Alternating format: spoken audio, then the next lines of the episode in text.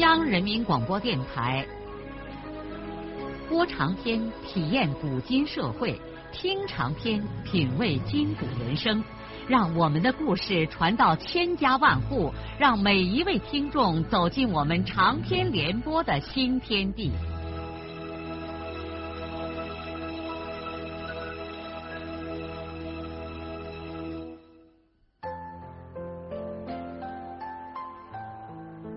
听众朋友，请继续欣赏荣获茅盾文学奖的、由中国文联出版社出版的路遥的长篇小说《平凡的世界》，由李野墨演播。田福军和张有志发现中间一孔窑的门没有锁，听见里面有人说话，还好像听见有个妇女的哭泣声。他们俩走到这个门口的时候，公社副主任刘志祥看见了他们，赶忙迎了出来。志祥很快的把县上的两位副主任带到公社的客房里，又是倒茶，又是递烟，还拿铁钳子把炉子里的火捅得轰隆隆的响。田福军问他：“呃，志祥啊，文龙呢？”刘志祥说：“啊哈。”昨天夜里，杨湾村和贾家沟的两个民工偷跑了。文龙带着民兵小分队，今儿早上出去抓人去了。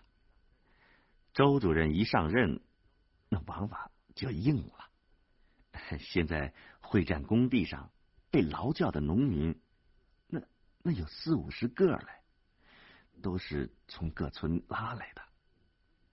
那为什么劳教这些人呢？你两个都是上级的领导，我我不敢胡说嘞。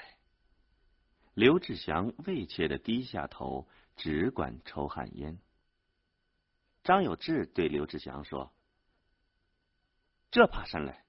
你说。”田福军也亲切的说：“是嘞，志祥啊，我和有志都了解你。”你说说情况，不怕的。刘志祥这才在鞋帮子上磕掉烟灰，慢慢的说：“ 其实，照我看呐，那都是些鸡毛蒜皮的事儿。有的是农民冬天没钱买棉衣，把口粮拿到黑市上卖了几个钱；有的是做了点小生意。”还有的，嗯，是对现在的某些政策不满意，发了几句牢骚。周主任说，这都是严重的阶级斗争，就把这些人拉到公社农田基建会战上劳教来了。张有志问：“那怎么个劳教法啊？”田福军扭过头对张有志说。去年，有的公社就用上了这办法，让一个人干好几个人的活，还让民兵小分队拿枪照看着，也不给劳动报酬。刘志祥说：“啊 田主任，您不知道，周主任今年的王法可比这要重的多嘞。那动不动还把人捆起来，还给上刑法。”贾家沟那个人胳膊都打坏了，他受不下这个罪，就和杨湾村的那个民工一块跑了。杨湾村的那个人更惨，吊起来打了半个晚上，十个手指头都展不开，鸡被黑青的像冻茄子似的。田福军抖着手点了一支烟。他痛心的看了一眼张有志，张有志气愤的说：“这这成了国民党了吗？”刘志祥为张有志的这句话惊讶的嘴张了老大，他没想到县上的领导居然也对文龙的做法不支持，他马上胆大的说：“就是的。”现在农民见了我们公社干部，那都像兔子见了鹰似的，怕的要命。你们说说，农民什么时候怕过咱共产党的干部啊？田福军说：“是的，过去战争年代，咱们的干部不论走到哪儿，老百姓都像自家人一样看待咱们。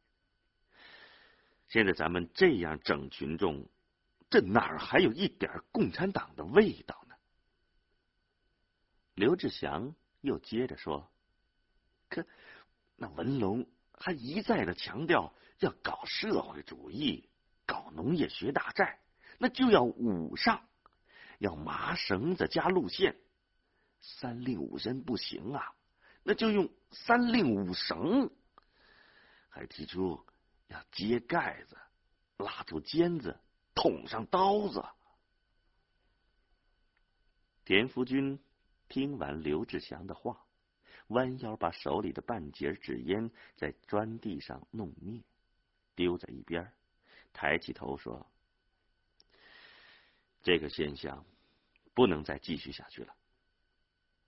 是这，志祥啊，咱吃过午饭，就到你们工地上去看看，把被劳教的人都放了，民兵小分队撤回来，让他们到柳岔街上赌资本主义去。等文龙回来了，我们再和他上话。啊，有志。”你说呢？张有志摸了摸自己的短头发，他想了一下，说：“嗯，我基本上同意你的意见。不过现在这形势，把人一放了事，怕说不过去吧？干脆这样吧，咱们也不说这些人没问题，但这些问题。”让他们通过政治夜校或者毛泽东思想学习班来解决，不要再劳教这些人，让他们做一下检查，再让大家批判一下他们的资本主义倾向，不就行了？哎，张主任这办法好，他文龙也不好说什么嘞。田福军没有笑，他考虑了一下。也只好同意了张有志的意见。这个时候，刘志祥突然叫道：“哎呀，哎呀，你看我这个人，光顾在这跟你们说话，都忘了给你们两个安排饭了。啊 我这就到厨房，赶快说一声。”刘志祥正准备走，田福军挡住他说：“志祥啊，你先不要忙饭。”你也不要专意给我和有志安排什么，你们吃什么，我们随便跟着吃一点就行了。等文龙回来，跟他谈过以后，我们今天晚上争取再到石阁节去。罢了，我们还要再回柳岔来。张有志问刘志祥：“哎，志祥啊，刚才你办公窑里那个妇女哭什么来？”啊，这是。刘平店来的一个民工，有妇女病，要请假回去，文龙不批准，他就跑着来找我。这文龙不放话，我也不敢说啥。啊，你让他回去吧。那好，我现在就过去让他走。等到了午饭的时候。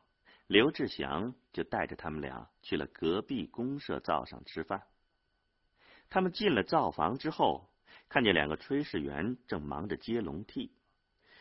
房子里头还有一个半老头，那模样不像是炊事员，穿着一身干净的中式黑卡其布的棉衣，头上拢着一条新白的毛巾。手里头正拿着一个大瓷碗，把锅里的肉片挑拣着往自己的碗里捞。刘志祥悄悄的给县上的这两位领导说：“这是文龙的父亲，一个钱也不掏，常到公社灶上来吃饭，那比在他家里头都随便嘞。”两位县上的领导惊讶的看着这位穿黑棉衣的农民，心里都涌上一种说不出的愤慨。周文龙限制别人的资产阶级法权，可他自己却在搞着真正的资产阶级法权。他把别的农民打得死去活来，却让自己的父亲一分钱不拿的在公社的锅里挑肥拣瘦的大吃二喝。这时候，那位穿着黑棉袄的太上皇如入无人之境的挖了一大碗的肉片子，又抓起来三个白蒸馍。对灶房里所有的人连看都不看一眼，就昂着头出去了。在周文龙的父亲看来，柳岔公社就是他儿子的天下，他要怎样就可以怎样。田福军和张有志很不舒服的在公社灶上匆匆的吃完了饭，然后就和刘志祥一起去了公社的大会战工地。会战工地在离公社五华里路的一条河上，全公社集中起两千多民工，在河两面的山上把土挖下来，打一个大土坝，企图把这条十华里长的河流整个拦截在这儿。田福军一行人来到工地的时候，正赶上民工们休息，河两面的土坡和河道中间的坝基上。到处都坐着人，高音喇叭不休息，正在广播两报一刊的元旦社论：世上无难事，只要肯登攀。只有一个地方的人还在继续干活，这是那些被劳教的民工。他们除过两顿饭，一整天都不准休息。他们周围蹲着几个扛枪的民兵，谁要是稍微站一下。民兵小分队的人就大声呵斥一通。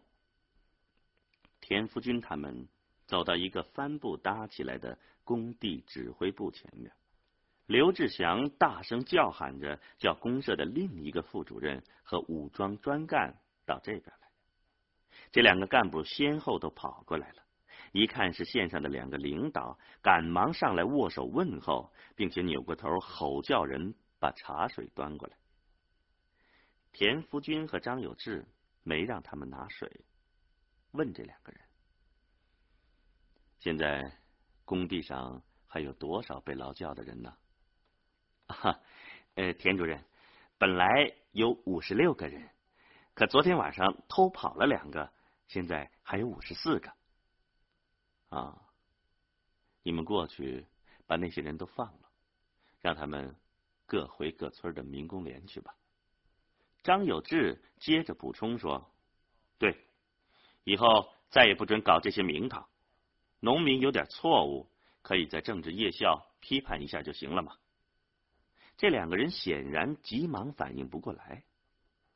那个武装专干还问：“啊，这是不是周主任决定的呀？”刘志祥瞪了这个武装专干一眼：“这是县上的领导决定的。”这两个呆若木鸡的人这才明白过来，县上的领导比周主任的官大，他们没敢再说二话，赶紧过去执行县领导的决定去了。当田福军和张有志在工地上释放那些被劳教的民工的时候，周文龙。带着几个扛枪的民兵，高度紧张的在杨湾村和贾家沟来回的跑着，也没把那两个逃跑的阶级敌人给抓住。白天没抓住人，他估摸着这两个逃犯大概藏在了周围的山里，就决定晚上守株待兔。他当即把几个民兵留在了杨湾村，让他们之间的一个人照看住了这家人。以防跑出去通风报信儿，另外留下的人就埋伏在这家人的院墙外面，等人一回来就马上捆住拉到工地上去。他命令这几个民兵说：“抓住以后捆紧些。”然后他自己带着其他的几个民兵在贾家沟用同样的方式等待着另一个敌人自投罗网。但是，他们辛辛苦苦的熬了一夜，还是没有把人抓住。第二天早上，眼里充满红丝的周文龙把这两个大队的负责人叫来，叫他们三天之内一定要把这两个敌人扭送到公社来。这两个队的负责人申辩说：“那谁知道这些人藏到什么地方去了？那我们咋就能三天内把这人给找回来呢？”周文龙气愤的说：“要是三天内找不回来，那你们两个就自动来劳教队顶他们。”于是周文龙只好丧气的带着民兵小分队返回到公社里。他一回到公社，副主任刘志祥就把县上两位领导来柳岔的前前后后都给他汇报了。周文龙听完之后，就像头上被人打了一棒子，坐在椅子里愣住了。刘志祥补充说：“田主任临走的时候安抚我，叫你把抓回来的那两个人也放了。”他说：“他和张主任过一两天还要到柳岔公社来来，人抓都没抓回来，还放什么？让那两个坏蛋逃之夭夭不就得了？劳教队一个都不剩，都放了啊，都放了。不过县上领导也没说这些人没有问题。啊，对了，他叫咱们在政治夜校里头。”批判一下，啊，批判一下，资本主义倾向用嘴巴就能消灭了？那那这又不是我的意见，这是县上领导的决定。你不同意，你找他们谈去。刘志祥作为副手，平时不愿意和这位暴君顶嘴，但这件事情上，他觉得自己腰杆子很硬。因此，很敢把脸很难看的给一把手拉下来。他说完之后，索性叼着个旱烟袋锅子，一拧身走了。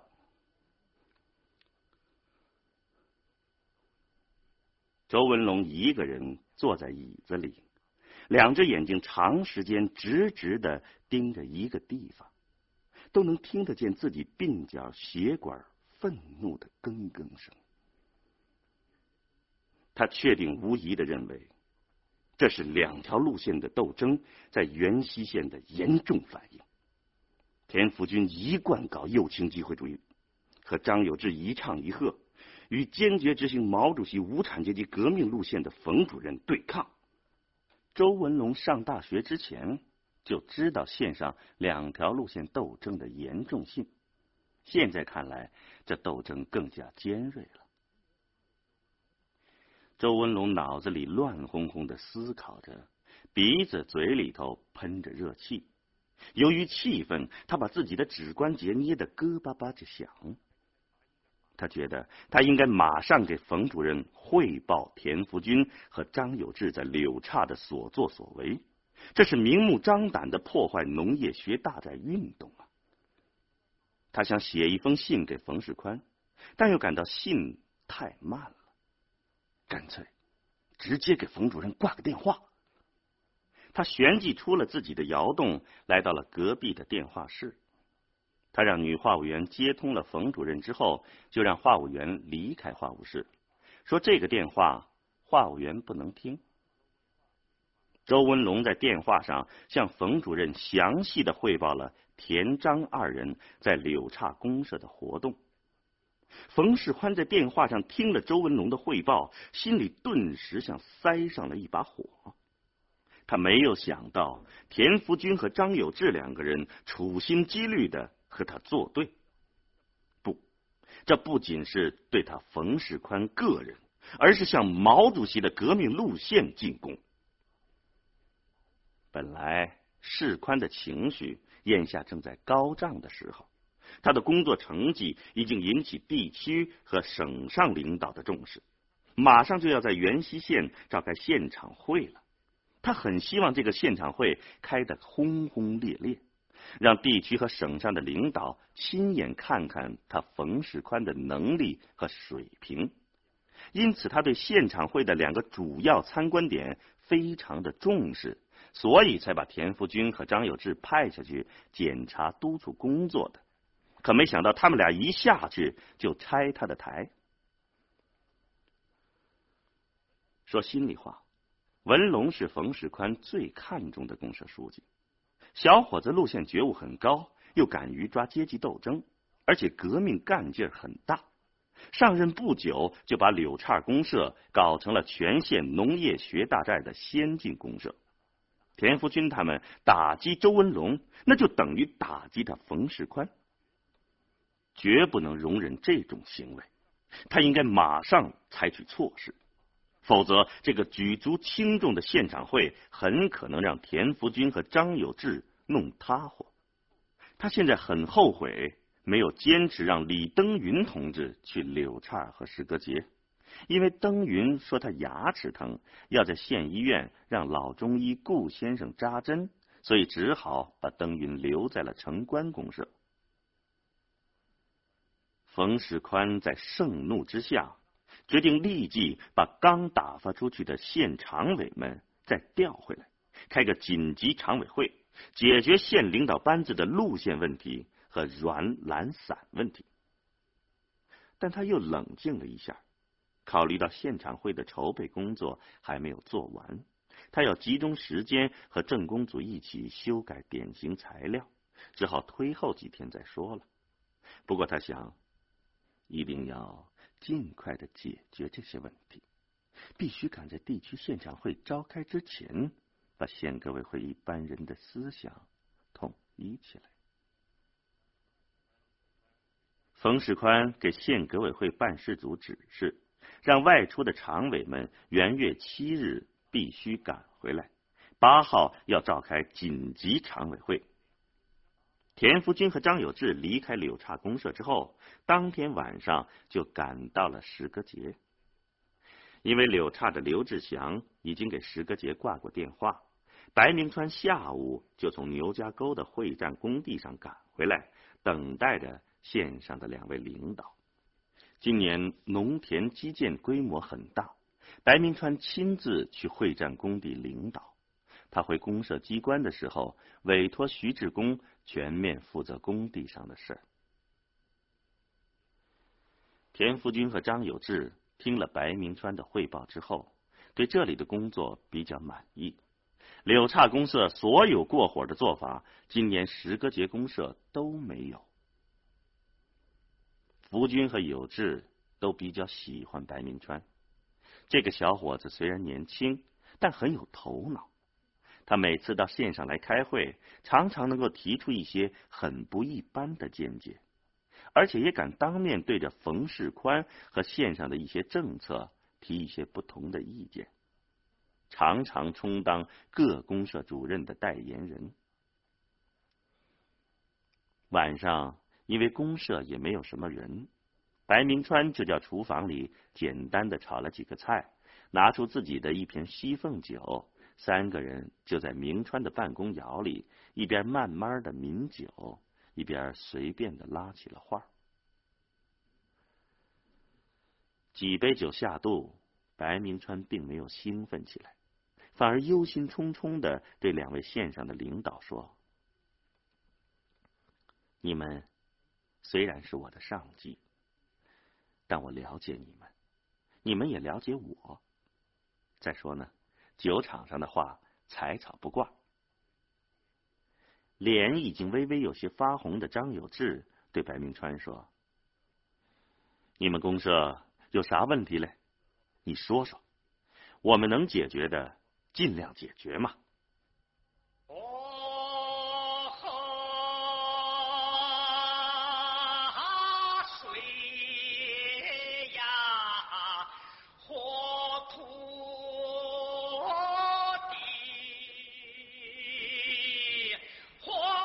的长篇小说《平凡的世界》今天就播送到这里。